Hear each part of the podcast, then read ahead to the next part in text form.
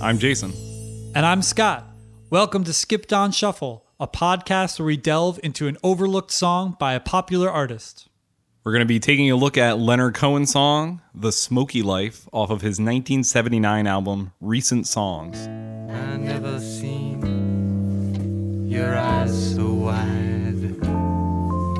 I never seen your appetite quite this occupied. Elsewhere is your feast of love. I know.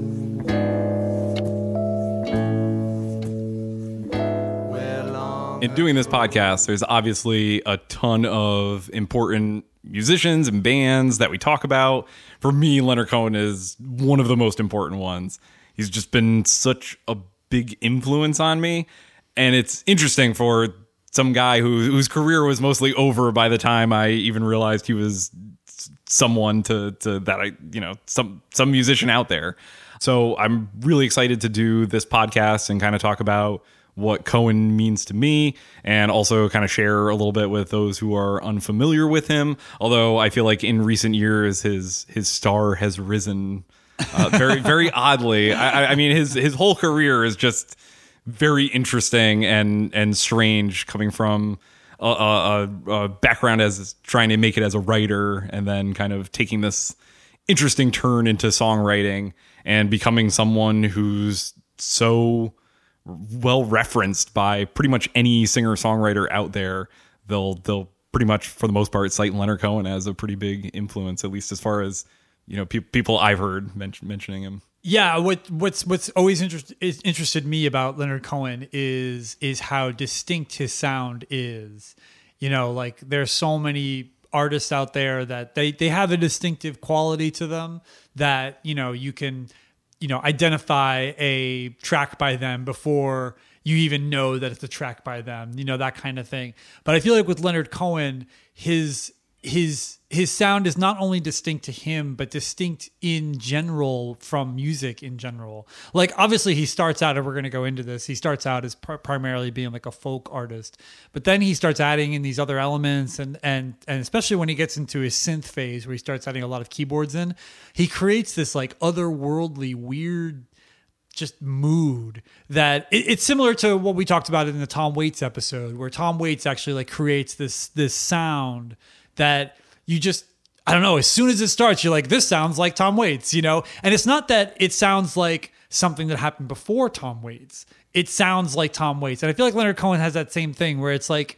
I don't know. It's just so definable that it's a Leonard Cohen track or Leonard Cohen sounding track that he almost invented like this entire genre that's just like the Leonard Cohen sound. So that's what really draws me to him is that you're when I, I feel like when I listen to Leonard Cohen, especially his earlier stuff and the synth stuff, uh, I start to you know I listen to it. I think to myself like there is nothing else that sounds like this and nothing else that evokes the same moods and same like textures that he does. So so it's it to me it's really exciting talking about leonard cohen and listening to leonard cohen because i feel like you can't have the same conversation about anything else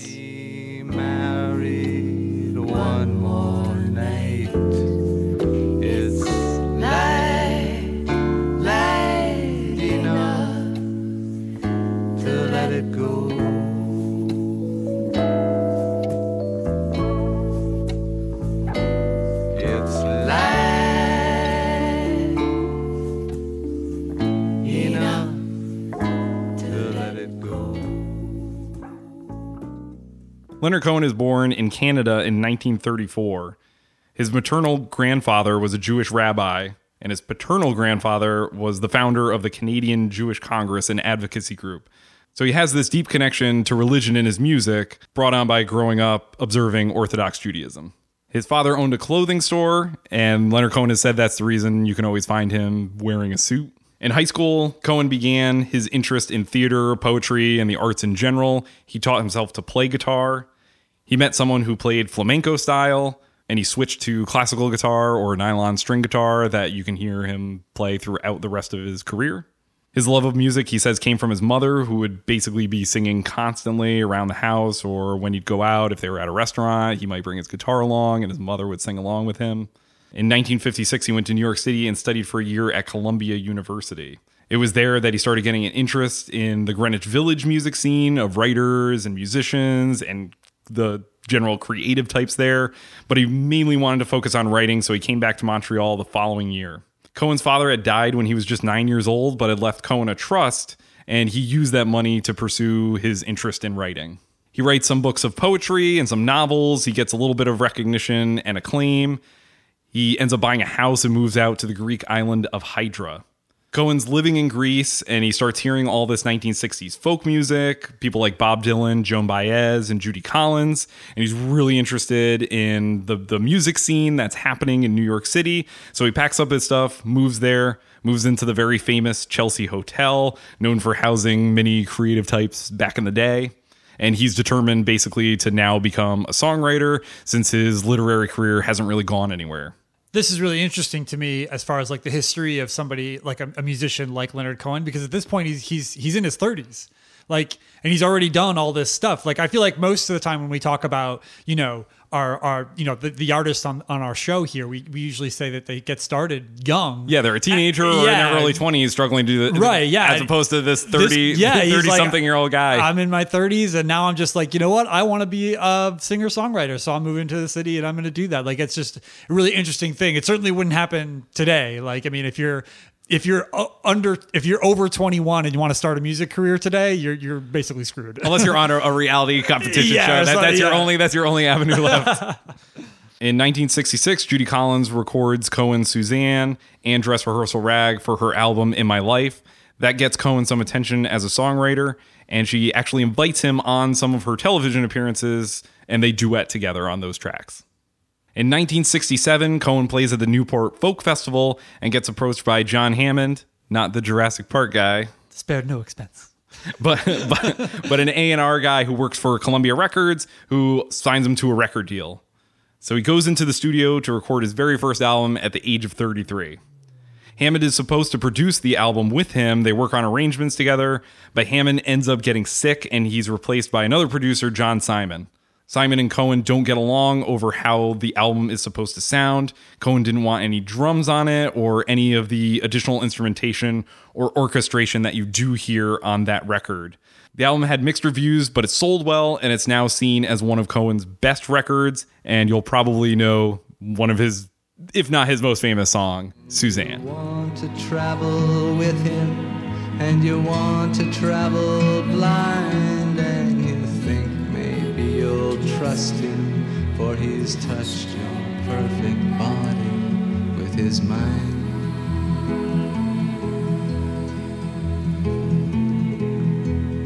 Now Suzanne takes your hand and she leads you to the river. He follows that record up by going to Nashville and recording songs from a room which features the song Bird on the Wire. Like a bird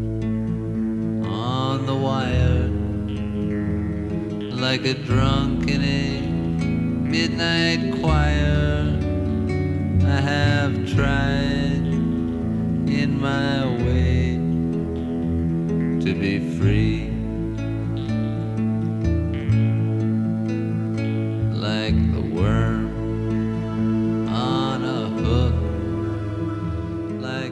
For that record, he worked with producer Bob Johnston, who agreed to the sparse arrangements that Cohen wanted.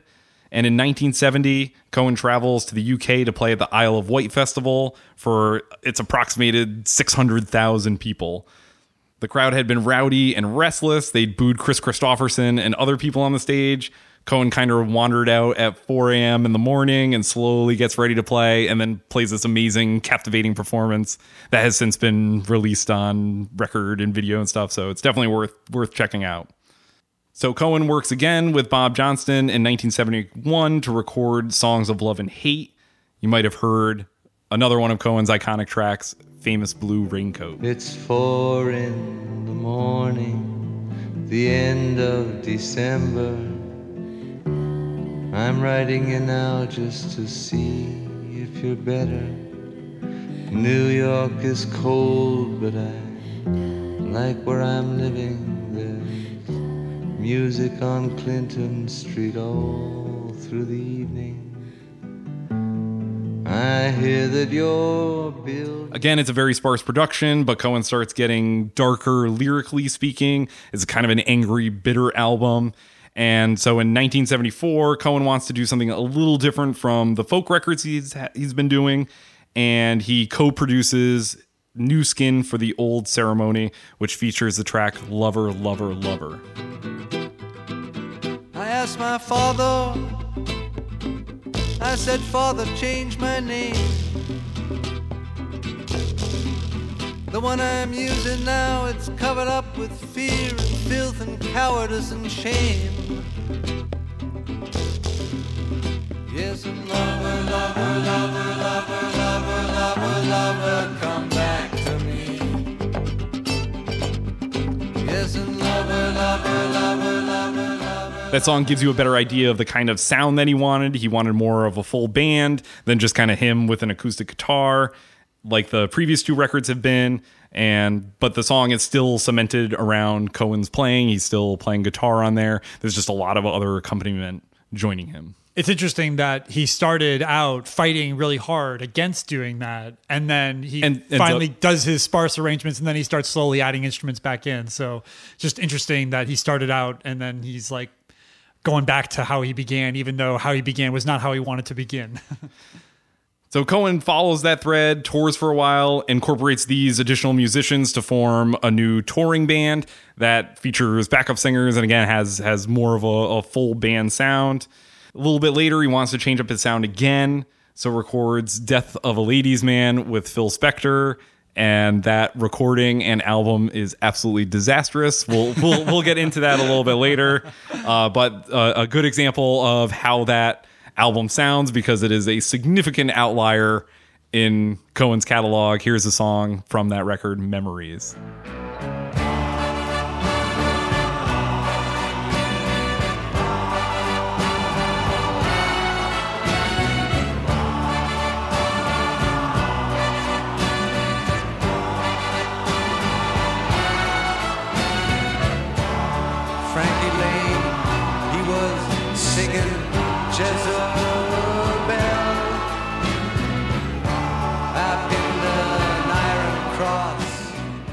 So after that, Cohen kind of gets back to basics and in 1979 records recent songs, which is where our song The Smoky Life comes from today. After that record comes out, he tours, but then he takes a break for five years and he doesn't write or make any music until a book of his, Book of Mercy, comes out in 1984 and he records the album Various Positions. And he has this brand new sound incorporating synthesizers, has a lot of vocal harmonies on the tracks. And this is also the record that famously has Hallelujah on it.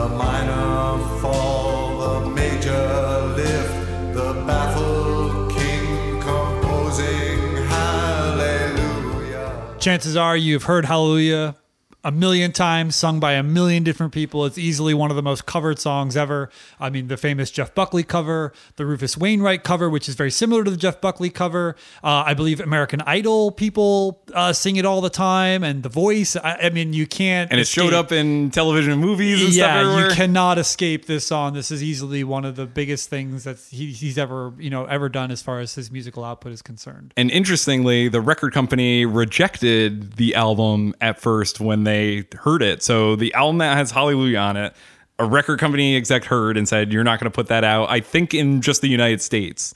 So another just kind of weird Yeah. thing that his biggest song was kind of kept from part of his audience for, for a while there. So Cohen continues to follow this new sound and in 1988 comes out with I'm Your Man, which has the track Everybody Knows on it. Everybody knows that the dice are loaded. Everybody rolls with their fingers crossed. Everybody knows the war is over. Everybody knows the good guys lost. Everybody knows the fight was fixed. The poor stay poor, the rich get rich. That's how it goes. Along with everybody knows i'm your man is filled with all sorts of iconic cohen songs and ended up being kind of like the beginning of like um, almost like a renaissance for cohen because he he came up you know in the 60s and, and 70s and then kind of vanished a little while after the debacle of the phil spector thing which we're going to get into later and then starts to come back a little bit. And then all of a sudden i'm your man is like pretty much a sizable a sizable hit for him. So he has a big hit with that record, tours the world, releases another album, 1992's The Future. Similarly, with I'm Your Man, a ton of what would come to be just concert staples of, of Cohen's. He goes out, does another big tour, and then kind of drops off the face of the earth. So Cohen, for all sorts of personal reasons, personal struggles, he doesn't really get into too many specifics about it. He goes to what's called the Mount Baldy Zen Center, which is just outside of Los Angeles in 1994. It's a monastery where he ends up staying there for several years. He even becomes a Buddhist monk in 1992. And he serves as a personal assistant and cook for Roshi, who's the Zen teacher at this monastery. He ends up returning to music and he records with the help of collaborator Sharon Robinson a collection of new tracks, which is appropriately titled 10 New Songs. This was in 2001, approximately nine years after his last record. Here's a song from 10 New Songs called A Thousand Kisses Deep. You win a while, and then it's done.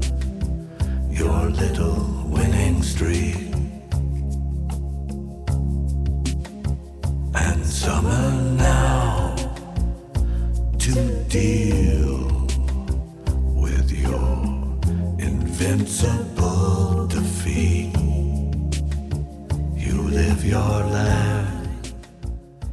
He continues to do some other collaborative projects here and there. The film Leonard Cohen, I'm Your Man, featuring Nick Cave, U2, and others covering his music, kind of raises Cohen's profile yet again to a new generation of artists. Then a few years later, Cohen finds out that his manager has taken all his money and he has basically no retirement nest whatsoever to fall back on. So this pushes him to begin touring and recording again. And pretty much from this is 2008, pretty much from this time through to his death, he's basically just recording and touring seemingly constantly until his health health fails kind of towards the end of his life. Um, one of those records, 2012's Old Ideas, to give you an idea of how that sounds, here's a song from that record called Darkness. I'll cut the darkness. It was drinking from your cup. I'll cut the darkness. Drinking from your cup. I said, Is this contagious? You said, Just drink it up. So Cohen would continue recording and touring until his death in 2016, which was basically from a fall in the middle of the night. He had gotten up, fell, seemingly okay, went back to sleep, and died in his sleep. So now let's jump back to 1979. Let's talk about recent songs and let's chat a little bit about the circumstances leading up to the recording of that album, a lot of which have to do has to do with the previous album 1977's Death of a Ladies Man.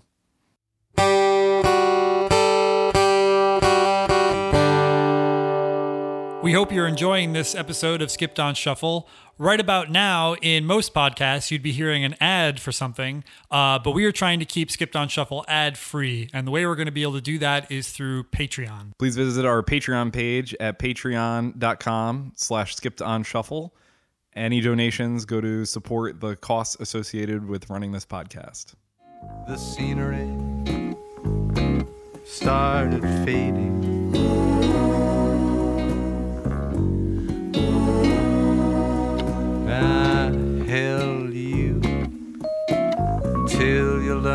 To walk on air.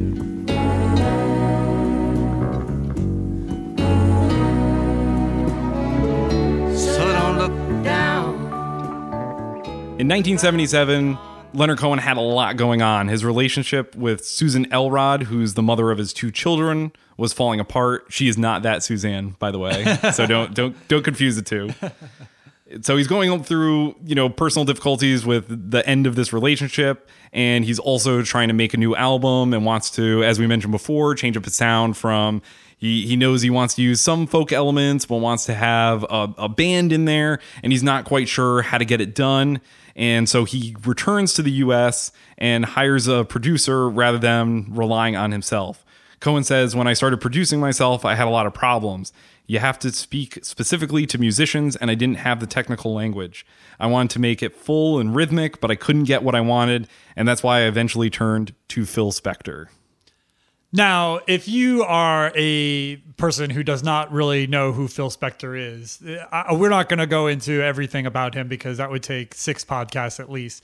But uh, he is a musical producer that got his big breaks in the 60s recording singles, big singles by girl groups, pop groups of the of the day and uh, has a very distinct production style which is referred to as the wall of sound.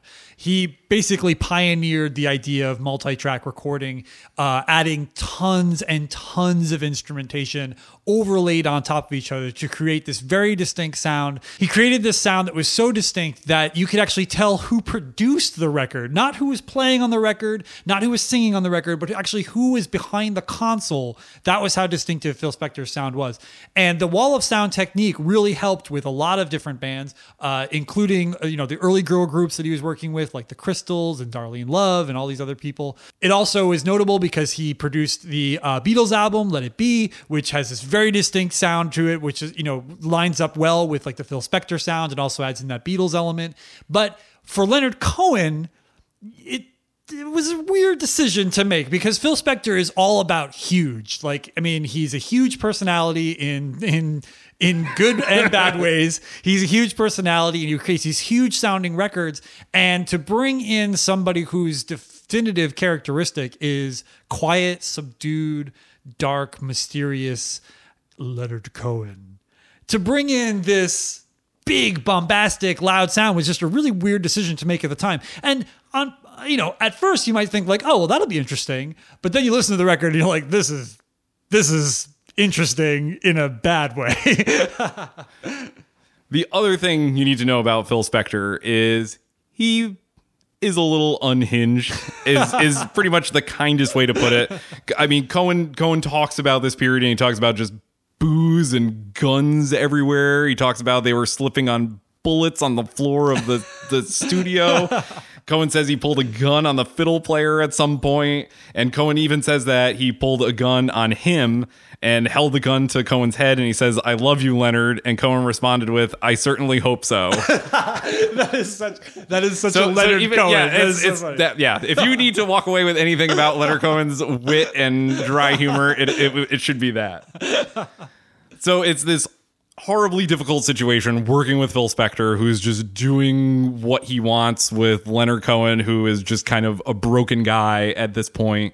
Uh, personally and professionally, he doesn't really know what direction he's heading in, and fighting, you know, with this this really huge personality. Cohen has even said that Spector would take the tapes with him while they were recording. So Cohen would apparently leave with them, and Phil Spector would secretly mix things without Cohen. So it was this whole just disastrous period. And yeah, anything you listen to from this record, it just doesn't sound at all like Leonard Cohen in in really any capacity aside from just. You know, if you know Cohen well enough, you would be like, "Oh, I, I can hear the ly- lyrically this being a Leonard Cohen song," but in terms of sound, you don't get any of that whatsoever. So that's why it's important to lead into the record that we're going to talk about today, 1979's recent song. It's the album he kind of comes back with and gets back to his roots, and the track that we're going to discuss today, which is The Smoky Life. Anyway, the smoky life is practiced every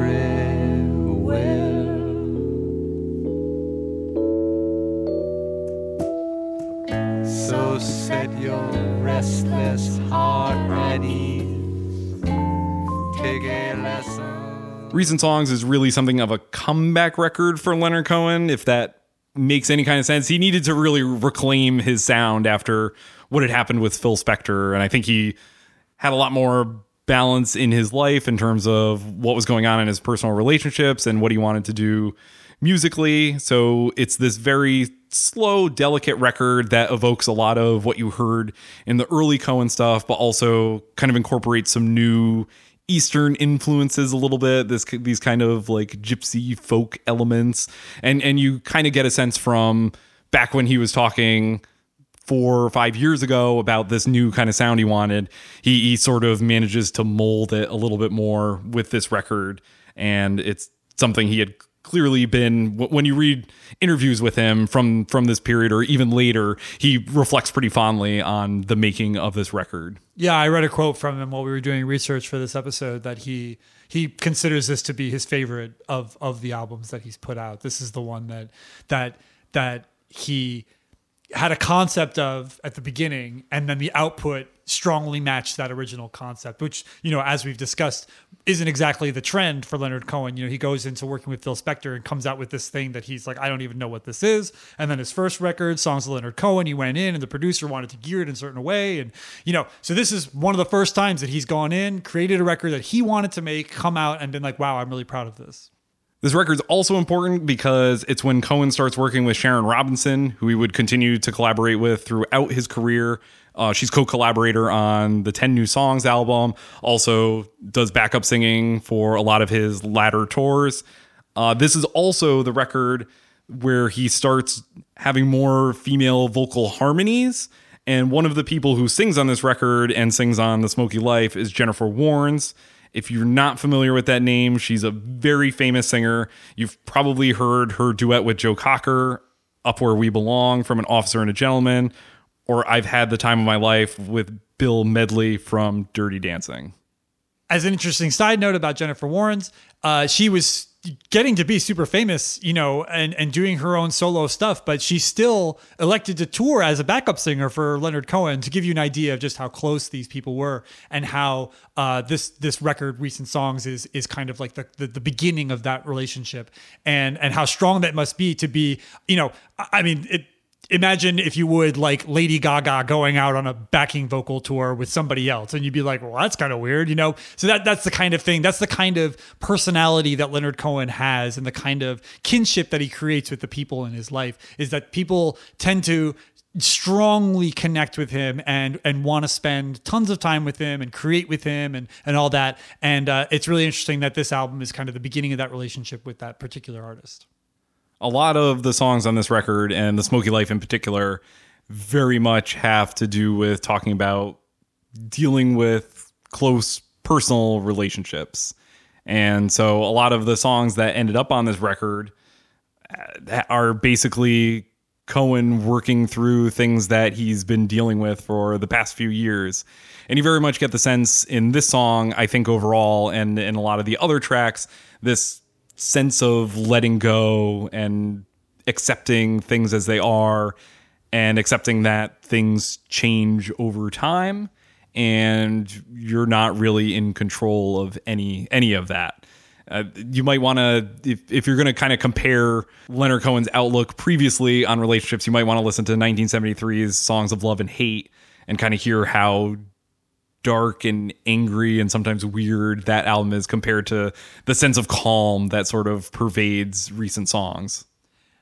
Especially with the lyrical content of, of, of this track, The Smoky Life, you get the sense of, of, of a man looking at his life and, like you said, kind of accepting what, what what it is about that, but also kind of deciding that the best thing to do is to to contemplate it, is to kind of think about things and and not try to change them, but just kind of accept them, process them, and then move through life with the knowledge of of those incidences. And I think that you you really get that in in this particular song uh, on, on the album. With uh, you know you you've got the, the first the first uh, couple lyrical lines are are more Leonard speaking directly to someone and and mentioning things in the history and what's going on right at the moment and then kind of throughout the rest of the track kind of complimenting uh, uh, contemplating those those things that that he perceives within the relationship a good example of this is is is one of these lines in the uh, in the middle of the song here where he says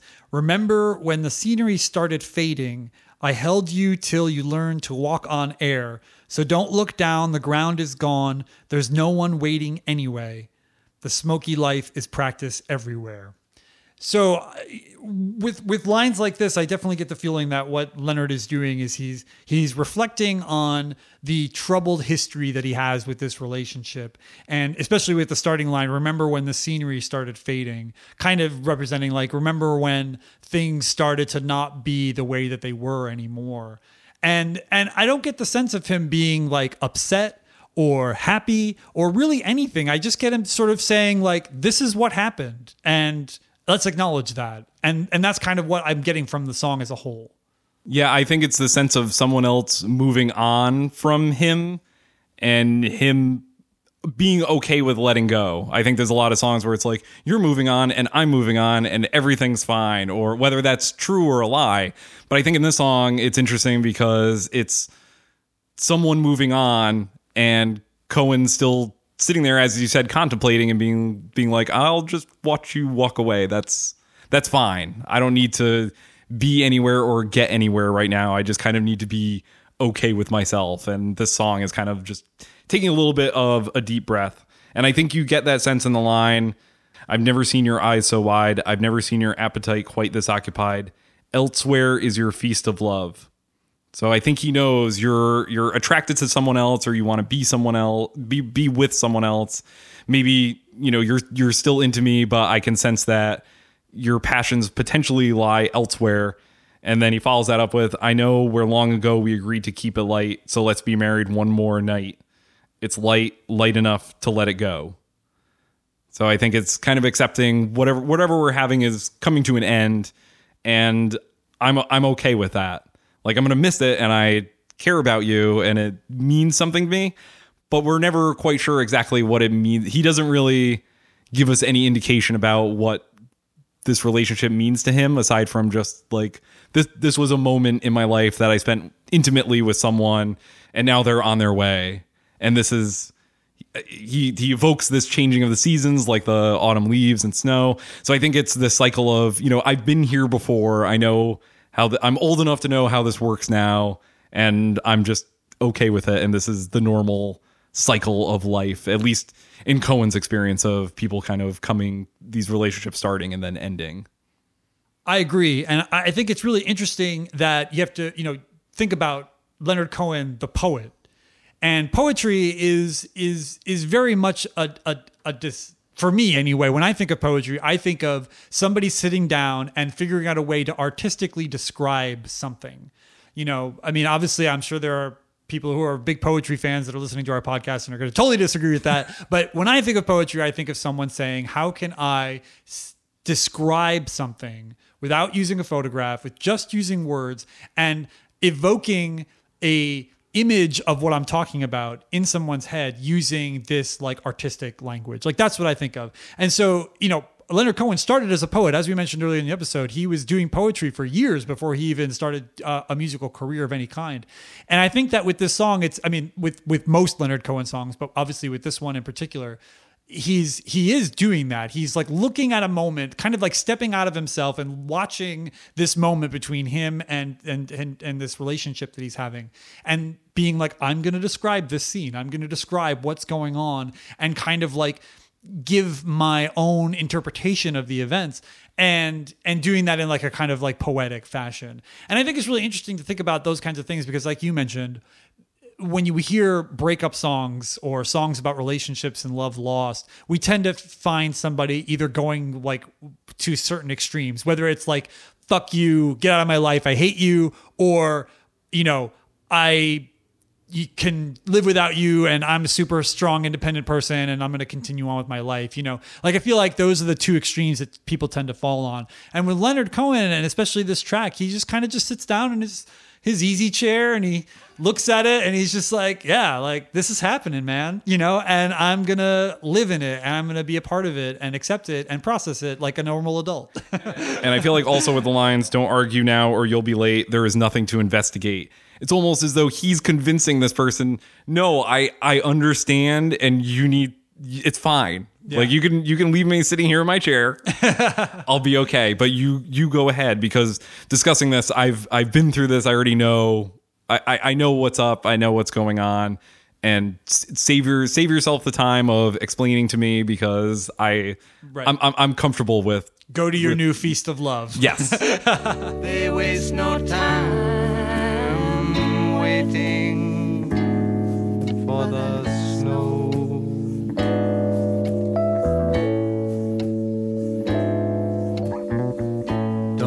Don't now,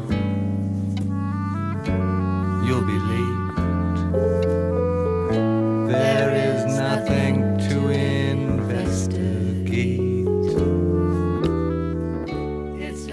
Cohen mentions the title of the song, The Smoky Life, a couple times, and he says, The smoky life is practiced everywhere. And I think we've been kind of trying to figure out exactly what he means. And like most Leonard Cohen songs, everything's always a little ambiguous. I think it's important to consider Cohen's upbringing in the Jewish faith and how he incorporates a lot of religious elements into his music. And especially him, where- whereas we mentioned him joining this Zen monastery and becoming a Buddhist monk, there's a lot of this reflection and meditation that's such an important part of Cohen's personal life and I think also is is very much espoused in the writing of the songs. One thing I like about certain writers is when they notice kind of the the the unspoken rituals that people go through that maybe they don't recognize them as being ritualized in some way and I think the smoky life he's kind of pointing out that humans, re- re- regardless of where we are or who we are or what our religious affiliations are, we all kind of do this thing where we have to move on from a relationship or someone disappears from our lives for one reason or another. And I think the smoky life is him putting that more eloquently than like people come and go from your life and that's really sad and hard to deal with um, you know you talked about you know Like people the- people yeah. putting things you know more creatively uh, in in in poetry and i think that's kind of cohen's take on this is the the smoky life is the ephemeral nature of all these relationships. And it's this process that we all go through like over and over and over again. And sometimes we don't even notice it. And sometimes we don't even notice how we deal with it or how we process it so i think he's kind of taking some time sitting here by being like the smoky life is practiced everywhere.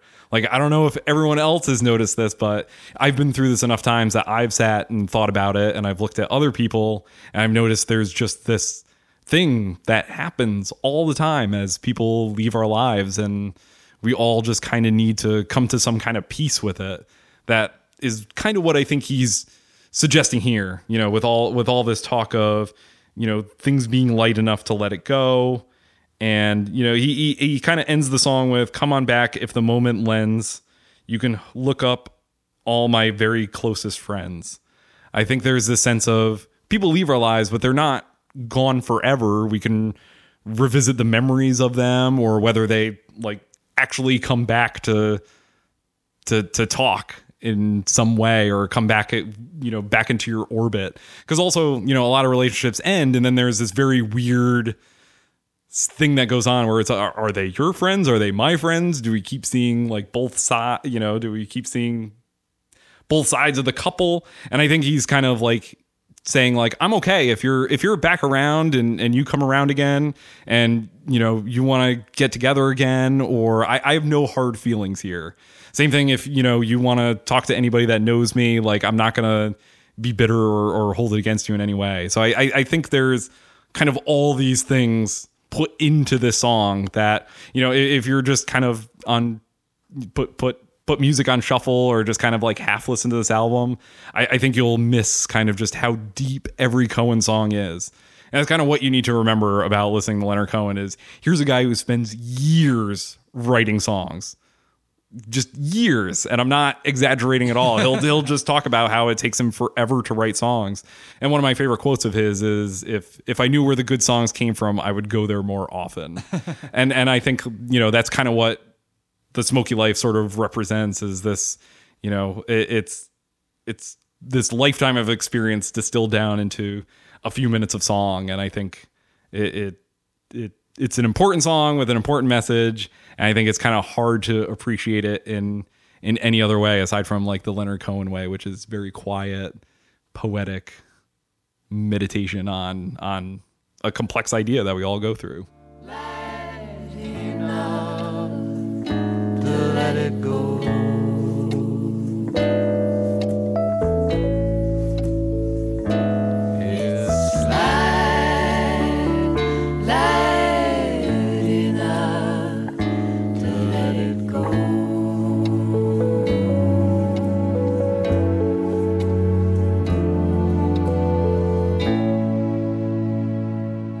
The episode, you mentioned the uh, film "I'm Your Man," which has a bunch of tributes from U2 and a bunch of other people in it. And uh, it, it's interesting you said because that kind of reintroduced him to a new crop of people that maybe had never heard of him before. And that was totally me. Like I remember seeing the cover of that video and having all this praise given onto it, and thinking to myself, like Leonard Cohen, like who's this guy?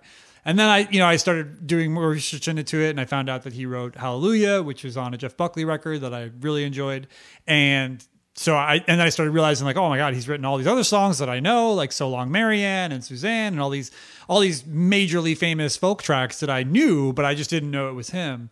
And so I started looking into it more, and I bought a couple records. I think I bought like a greatest hits or essential collection or something like that, and I and I really liked it. I was like, this guy's really great. And then I delved deeper and and downloaded some more albums and did some more stuff like that. Uh, but eventually, I found out that he was going on a big tour and he was going to be coming to Connecticut.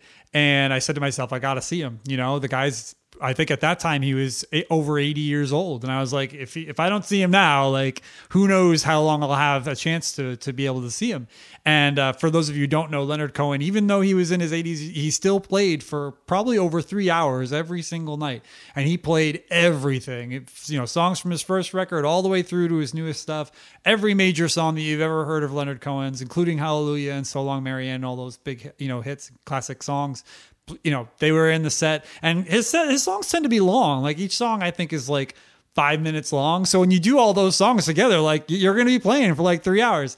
And uh and so the the thing that happened at this concert that really made me like just love leonard cohen so much is the band would come out and and, and without leonard the band would come out and they all had these like similar outfits on with the hat and the suits and everything. They'd come out, dark stage. They started playing the song, and Leonard still hasn't out on the stage yet. They start playing the song. They get through a couple bars, and then the spotlight turns on, and Leonard Cohen very, very slowly walks out on stage. You know, comes out and he's he's you know the guy's old. Like, You know he's in his 80s, and he just starts you know slowly meandering out on the stage, and it's all dark with his hat on, and then out of nowhere sprints to the mic, and I'm talking sprints. Like I've never seen an 80 year old man run as fast as he did. Runs to the stage, he runs to the microphone, and starts singing, and and it was like it was like he was 20 years old, and I remember seeing that and being like, oh my god, like what an amazing performer, what an amazing artist.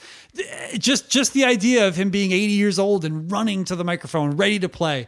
It was like this moment where I said, like, wow, like this guy loves music, he loves doing what he's doing, and he has something to tell us, and he's going to run to the microphone and tell us for the next three hours all about it. And uh, I was there with my dad and his wife and my girlfriend at the time, and we were just enraptured the whole time. And uh, I think my dad's wife was a little by the by the two hour mark. She started to get a little bit irritated because I will admit that if you listen to a lot of Leonard Cohen, a lot of it kind of has like this same feel to it, and you know, kind of tends to become like this this this sad tone that kind of just like starts to sound like a lot you know it starts to sound like a lot of the same thing over and over again. And so I could see why she was kind of getting irritated. But but I'll remember that concert forever. And he he died shortly after that that show that I saw. So I was so lucky that I actually got to go in and, and see him. But uh but yeah, I think that Leonard Cohen is is one of those musicians and one of those artists that you you just tend to associate yourself with and fall in love with as far as like just as you know from a from an audience to uh you know from audience perspective to the artist just you just create this connection that you don't really get with too many artists. And I feel like that's why, you know, when you meet somebody and they say, Oh, are you a Leonard Cohen fan? They usually are like, Oh my God, like I am a Leonard Cohen fan. You don't really meet too many people that are just like, Oh yeah, Leonard Cohen's pretty good. It's usually like, no, like this is, he is everything to me. Leonard Cohen's really important to me because he came into this like strange moment in my life where I was ending one really long relationship and getting involved in another relationship and there's this weird period of overlap and these mixed feelings about like do I really want to leave this person and this other person's so interesting and I really want to be with them and just feeling so conflicted about my life and my and my feelings and the direction I'm heading in.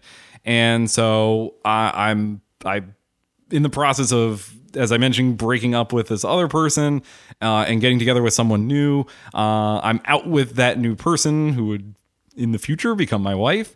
Uh, we're out for the day and we shop around and we go into a mall and we walk into a record store and there's the face. It's Leonard Cohen staring at me.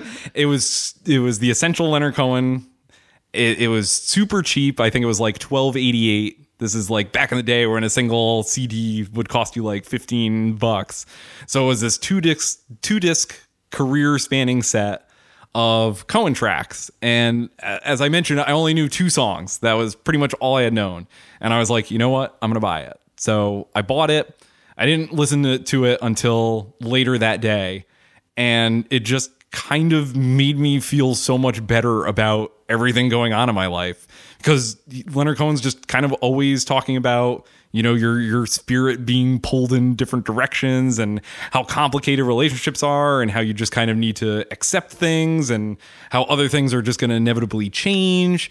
And also speaking a little bit to uh, just so many different facets of life whether it's something like everybody knows or the future uh, kind of having these political undertones and just everything about it was so captivating to me at at such a vulnerable moment in my life that I was just like, here's a guy who who knows what I'm talking about.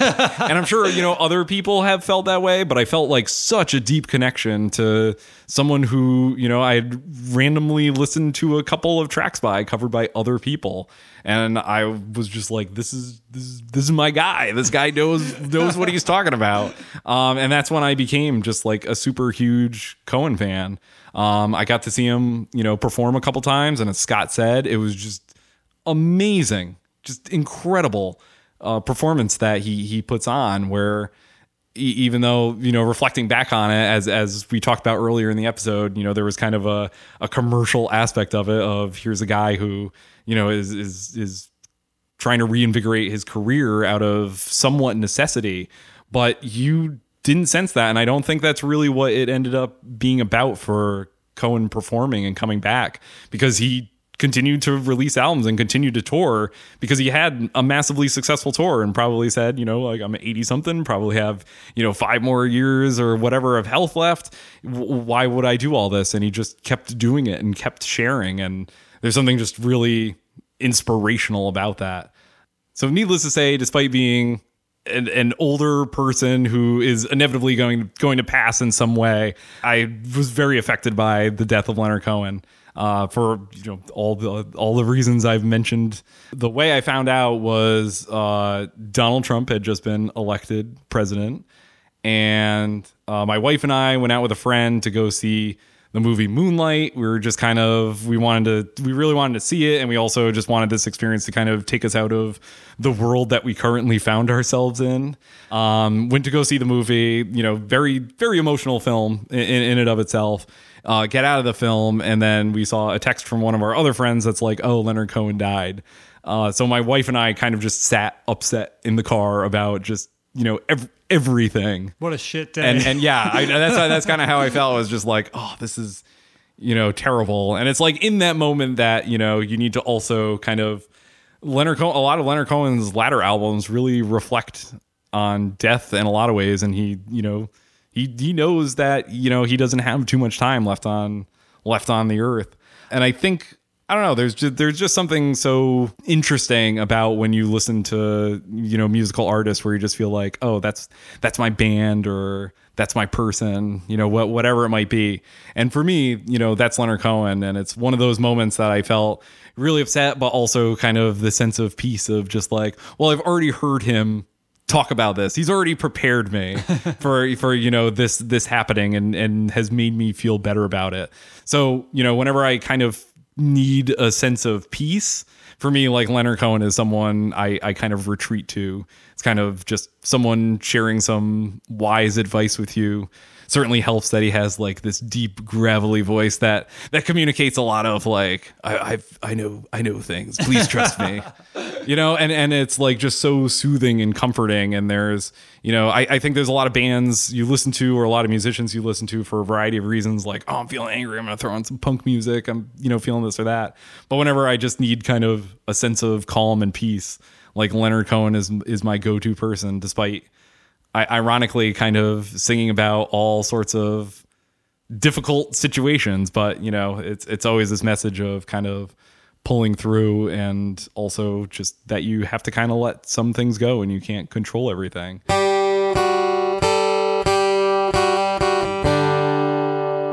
Thank you for listening to this episode of Skipped on Shuffle.